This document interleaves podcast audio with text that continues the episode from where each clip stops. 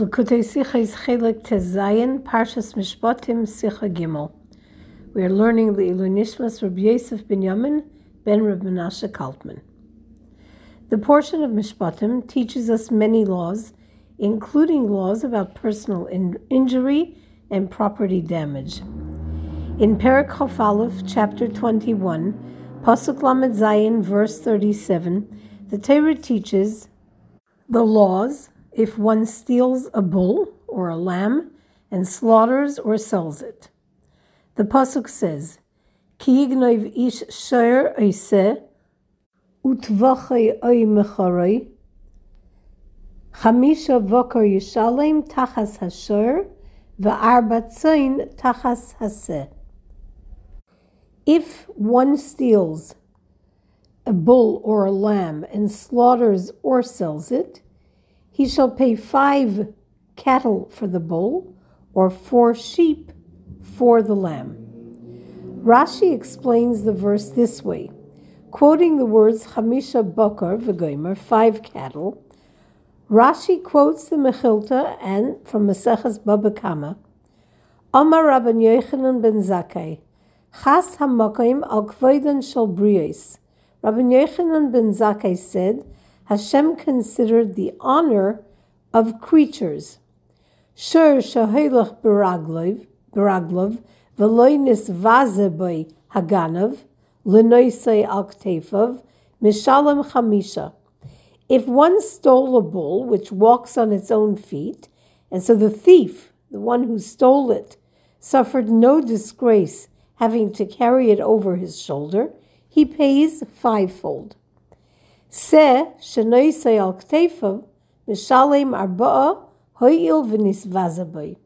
But if the thief stole a sheep or a lamb and he carried it on his shoulder, he pays fourfold because he humiliated himself carrying it. Rashi continues, Amar Rabbi Meir, Boy urei kama gdoila koicha shel malacha. Rabbi Meir said, Come see how great the power of work is. Sure, shabotle mimalachtai mishalem chamisha. Se shaloi botle mimalachtai mishalem chamisha se shaloi botlu mimalachtai arba'a. For the theft of a bull, causing his owner to lose work time, the thief pays five, fivefold. But he pays back with four when he has stolen a lamb, as it doesn't cause the owner a loss of working hours.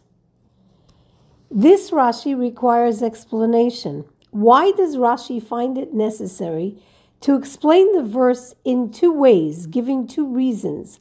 Also, as often discussed, Rashi mentions the name of the author of an opinion he is quoting when quoting the teacher in the author's name will enhance one's understanding of the explanation. And in our case, what is it exactly that is enhanced by mentioning that these explanations were said by Rav Yochanan ben Zakkai and Rav Meir? There's a third question. When Rashi brings the opinion of Rav Meir after the opinion of Rav Yochanan ben Zakkai, Rashi says Omar Rav Meir and not Reb Meir Omar. Most sources where these two opinions are brought, like in the Mechilta and the Medrash Tanchuma, are worded Amar Rav Meir and then Omar Rav Yochanan ben Zakkai or Rav Yochanan ben Zakkai Omar, indicating that the two opinions are dissenting opinions. Rashi specifically chooses a second version of the text, beginning both opinions with Omar as in this one said, and this one said, telling us that Rashi doesn't look at the two opinions as dissenting opinions between Rav Yochanan ben Zakkai and Rav Meir.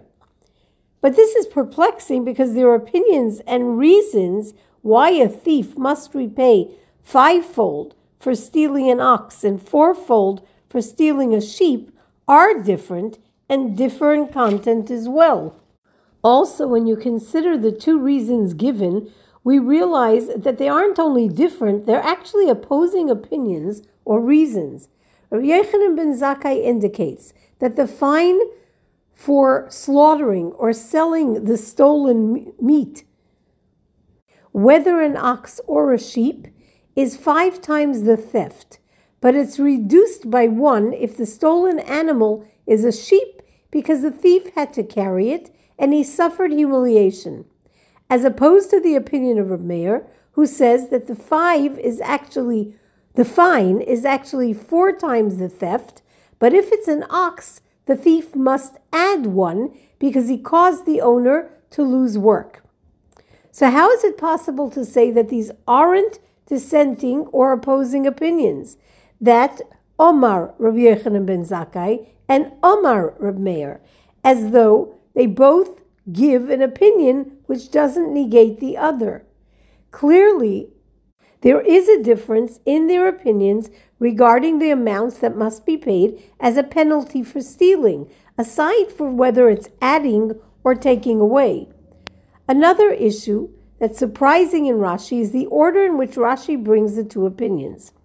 Mostly, where these two opinions of Rabbi Yochanan ben Zakkai and Rabbi Meir are quoted, Rabbi Meir's opinion is quoted first, and then the opinion of Rabbi Yochanan ben Zakkai the opposite of how Rashi quotes them.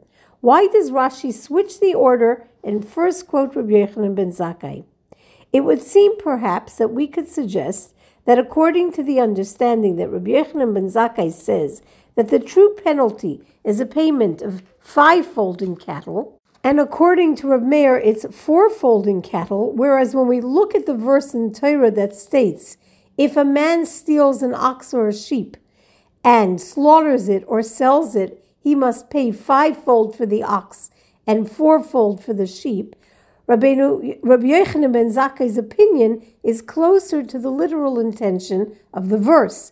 And since Rashi's MO is to teach and explain the literal intention of a pasuk, he prefaces the reason of Rabbi Yochanan ben Zakkai to that of Rabbi Meir.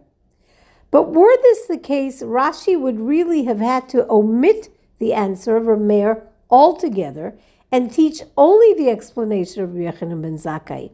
Rashi, in fact, has to quote the teaching of Rabbeinu Meir for the following reason.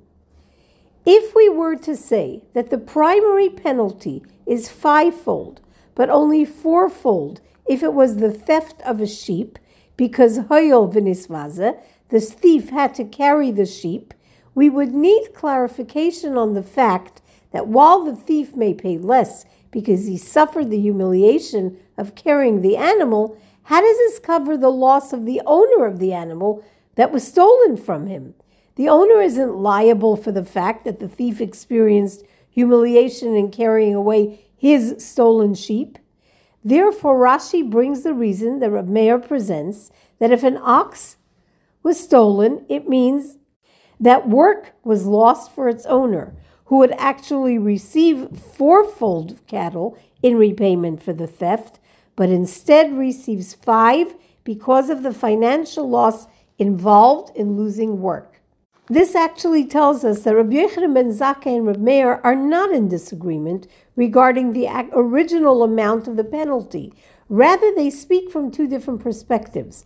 From the perspective of the theft and the thief, the penalty is fivefold of cattle.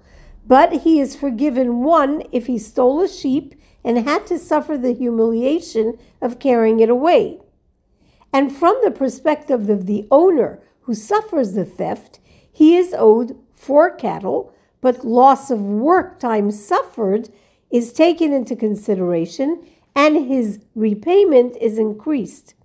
This means that Rabbi Yochanan ben Zakkai speaks from the perspective of the thief, and Rabbi Meir the owner who was robbed. According to this, we understand why Rashi prefaces the opinion of Rabbi Yochanan ben Zakkai to that of Rabbi Meir.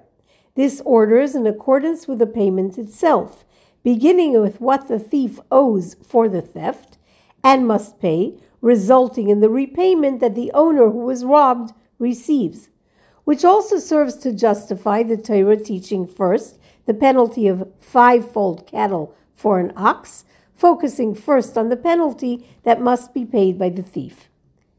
We mentioned that Rashi quotes these explanations in the names of those who taught them, and that he does so because this brings additional clarification to the explanations.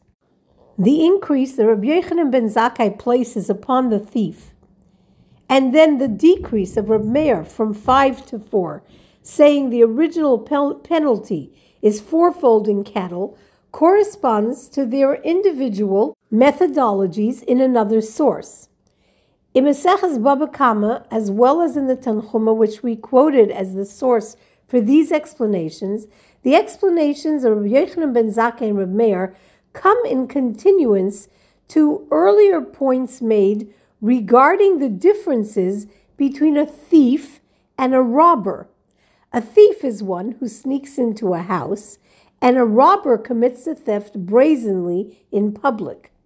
A thief will pay double his theft and four or five times more if he slaughtered or sold an animal, and a robber has to pay only the principal payment. The Gemara says, Shalu Talmidov es Rabban Yechim ben Zakkai. The students of Rabbi Yochanan ben Zakkai asked him, Mitnei ma hechmira Torah beganav yoser megazlan. Why is Torah stricter with a thief than with a robber? Omar lohen, ze heshve kavod eved lekavod koinai, v'ze loy heshve kavod eved lekavod koinai.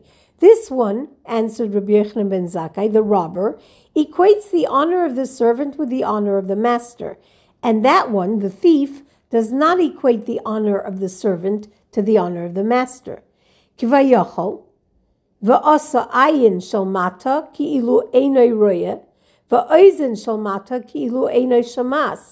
thief makes as if the eye, God's eye, below, doesn't see. God's eye doesn't see below and God's ear doesn't hear what's happening below.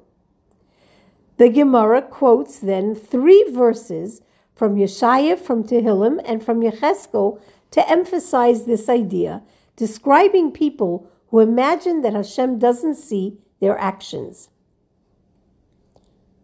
In a brisa, we learn that Reb Meir, to illustrate the severity of a thief over a robber, as per Rabbi Yochanan ben Zakkai's explanation, gives a moshel.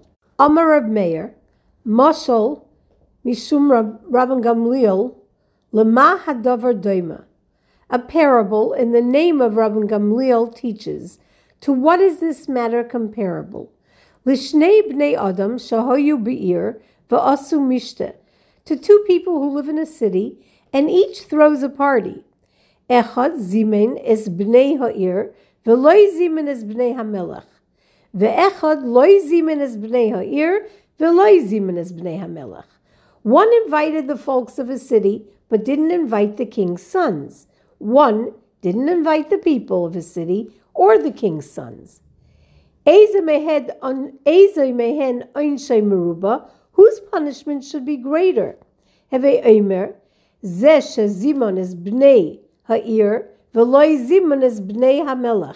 have to say the one who invited the people of a city, but not the king's sons.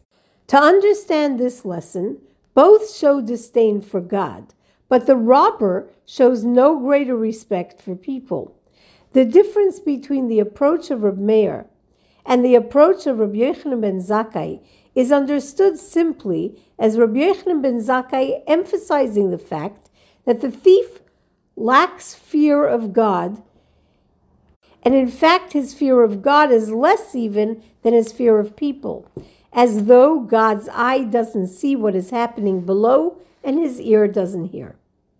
But according to Rav Meir, the emphasis is on the greater measure of respect that the thief has, concealing his actions from the one who he is robbing, indicating more respect for him than he has kvayochel for God. Like the example we mentioned, he invites the townsfolk, but not the king's sons. His error is in his lack of fear of God. These explanations do not indicate divergent opinions from Rabbi Yochanan ben Zakkai and Rabbi Meir, as we know because Rabbi Meir is quoted as Omar Rabbi Meir and not Rabbi Meir Omer, as in, and he says differently. They are they simply both emphasize a different point in their explanations. Rabbi Yochanan ben Zakkai describes the failure of the thief. He negates the constant presence of God. And Reb Meir considers the one who got robbed, who the thief was afraid of, considering the thief's fear as a level of respect to his victim, which he in fact doesn't have for God. This is concurrent with our discussion where Rabbi Yochanan ben Zakkai emphasizes the perspective of the thief, or, as Rameir does, the issue from the side of the one who was robbed.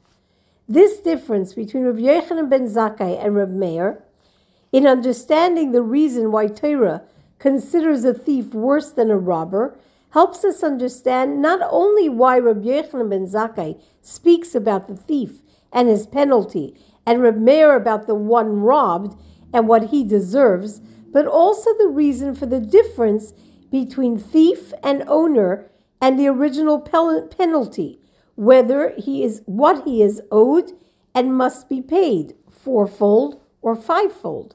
According to Rabbi Yochanan ben Zakkai, who focuses on the breach of the thief's belief in God's providence, and who thinks that the eye of God can see below, or the ear hear below, his penalty should reflect the severity of the thief's crime, and he should pay in the amount fivefold.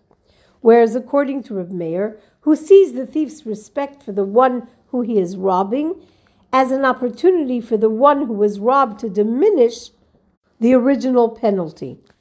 Now, according to this explanation, the reason Rashi mentions their names when quoting them is to contribute an additional explanation why one sees the penalty from the point of view of the thief, and therefore the actual penalty is fivefold, and the second sees it from the side of the one who was robbed, and the essential penalty is fourfold.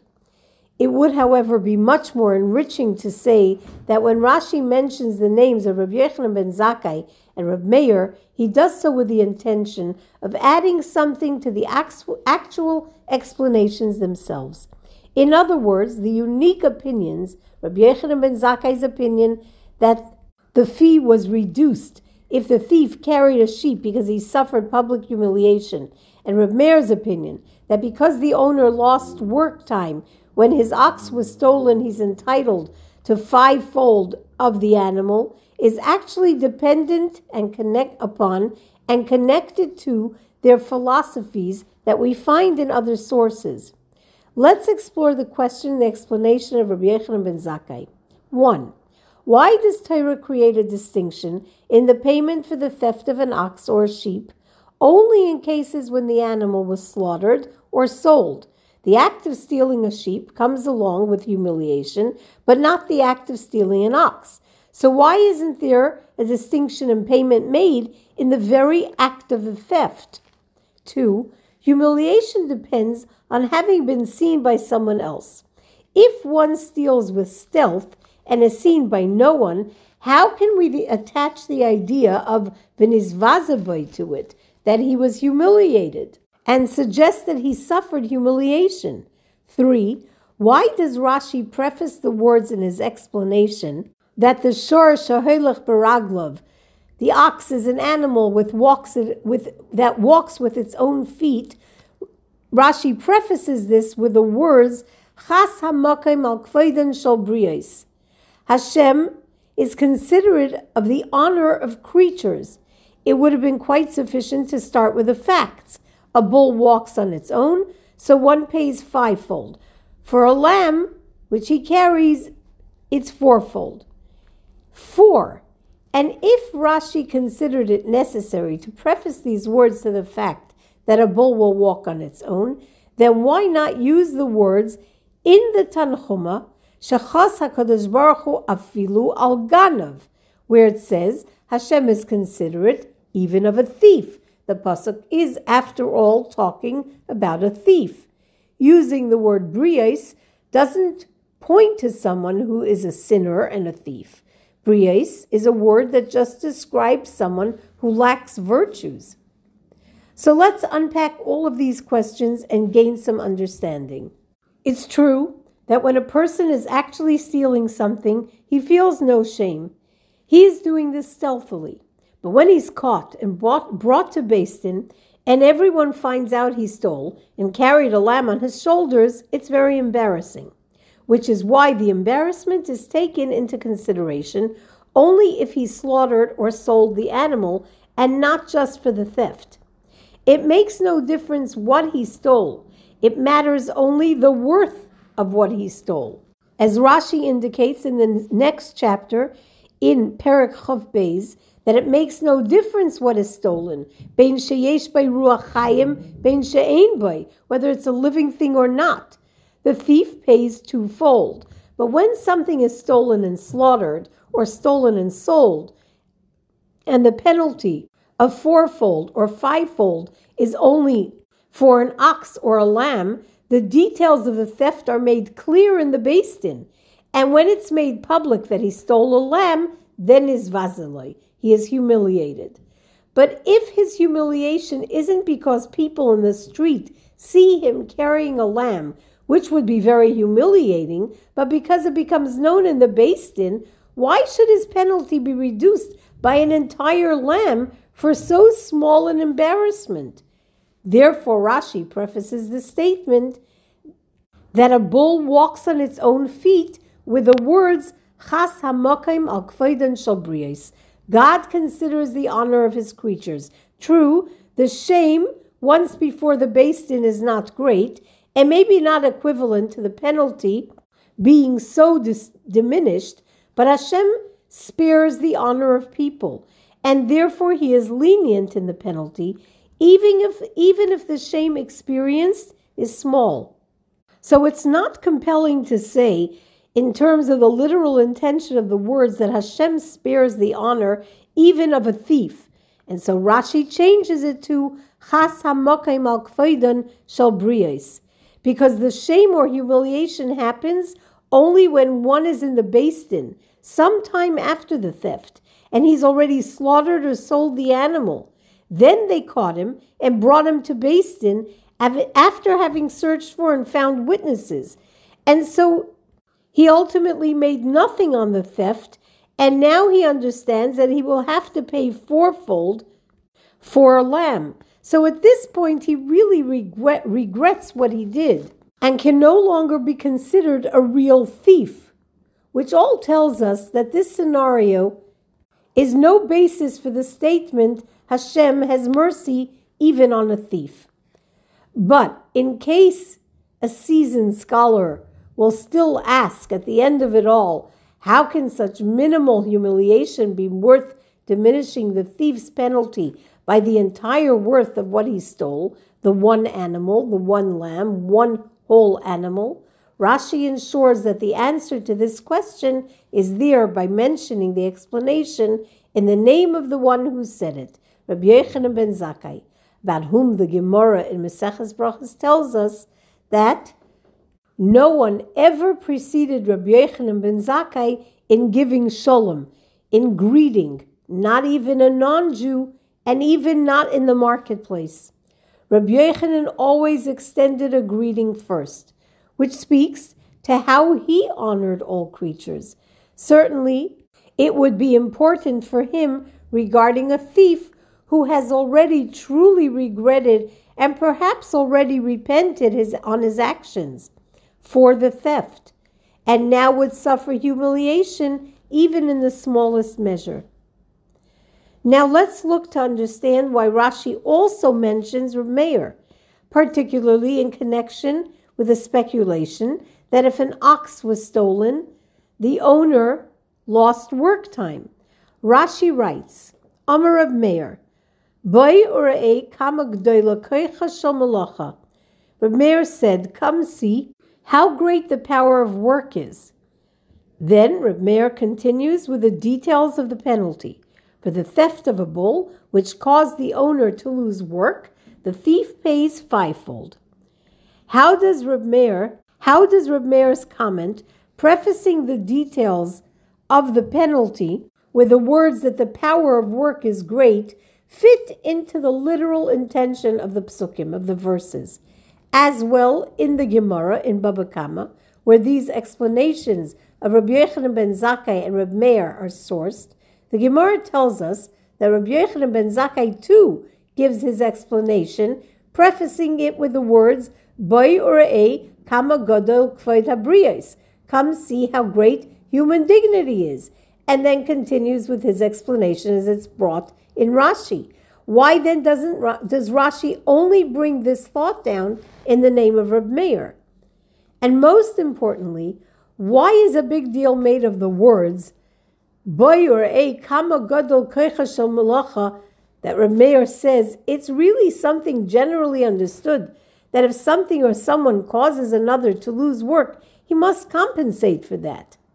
Additionally, we learned earlier in this parsha that rak shafta yitain, that if a quarrel happens between two men and one strikes the other, the attacker is not cleared of his wrongdoing until the wounded person gets up and walks around, and the assailant pays a penalty for the time the person he wounded loses work.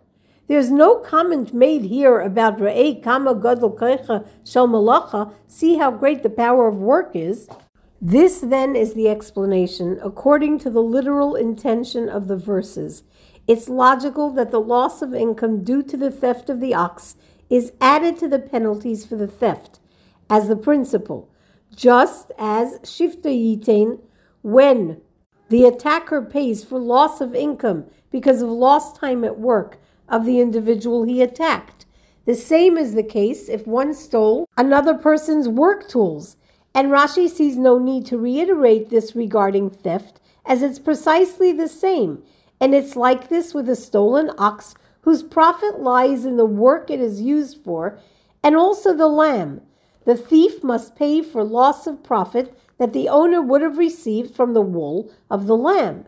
In this case, what's achieved is that because the owner of the ox lost work, and not just the profit from his work, but the actual work with the ox, which was trained as a working animal, the thief is obligated to pay the monetary value of the entire ox. A seasoned scholar, however, might ask actually, work years of the ox are few, and the seasons for plowing are only twice a year, just before planting, and only for a few daylight or night hours. And there's another question. The fivefold penalty is in the case when the thief slaughtered the ox. Two, in fact, stealing and slaughtering the ox is mentioned before stealing and selling the ox. But one would only slaughter an ox if it were no good for working the land. Otherwise, he'd either keep it for his own field or sell it to someone else for their field. And in that case, there isn't a loss of work with the animal who was no good for field work. And this is why Rashi mentions Reb Meir because Reb Meir is of the opinion that one must concern oneself with the minority rather than judge things or make assumptions as they would be in majority situations and cases. So the Torah takes into consideration the possibility of slaughtered oxen despite their possible diminished work capacity. In the earlier mentioned opinions of Rabbi Yochanan ben Zakkai and Reb Meir, regarding the Torah's emphasis on the severity of the thief over a robber, there's an interesting idea in Pnimius HaTorah. Regarding the thief who says that God casts his eye below but cannot see, and his ear below and cannot hear, Rabbi Yochanan ben Zakkai, as we said, quotes three verses that describe people who imagine that God does not see their actions. From Yeshaya, Perak Tes, Pasuk Tes Vav, chapter 29, verse 16, verse 15, Rabbi Yochanan ben Zakkai quotes, Hoi hama'amikim mehashem l'sosir etza v'hoya b'michshach. Woe to those who seek deeply to hide ma'asehem, their actions, and they hide their counsel from the Lord, and they put they do their work in the dark and they say, Who sees us? And then there is a quote from Tehillim, from chapter 94, verse 7, Perak Tzadik Dalid, Pasuk Zayin. Vayimru lo yira Hashem v'lo yovin Yaakov. And they say God will not see, neither will the God of Jacob pay heed. And the third verse from Yecheskel, Ki Amru, Ozav Hashem es ha'oretz, ve'ein Hashem. They said Hashem has left the land, forsaking it, and God does not see. Why the need to bring proof from verses when the intensity of the words he puts an eye below but doesn't see is pretty understandable on its own? And particularly three verses? And finally, why the disorder with a verse from Yechezkel following a verse from Tehillim? So here's the challenge. We're clearly talking about someone who believes there's an eye above. How does someone who believes make such a bizarre error and say God's eye below doesn't see? So Rabbi Yochanan ben Zakkai brings three psukim, three verses, which address the gradual decline of a thief. The first verse, Woe to those who seek to hide their counsel from God and their work in the dark, they, and they say, Who sees us? Who knows us? speaks to the person who, though he knows there's an eye that sees, deceives himself into thinking that the eye sees only when it's light and not into darkness like the darkness of our world. Where does such nonsense come from to assume that there's some difference between light and dark for God? Well, in fact, it's thinking that results from an earlier mistake, which is indicated in the second verse from Tehillim.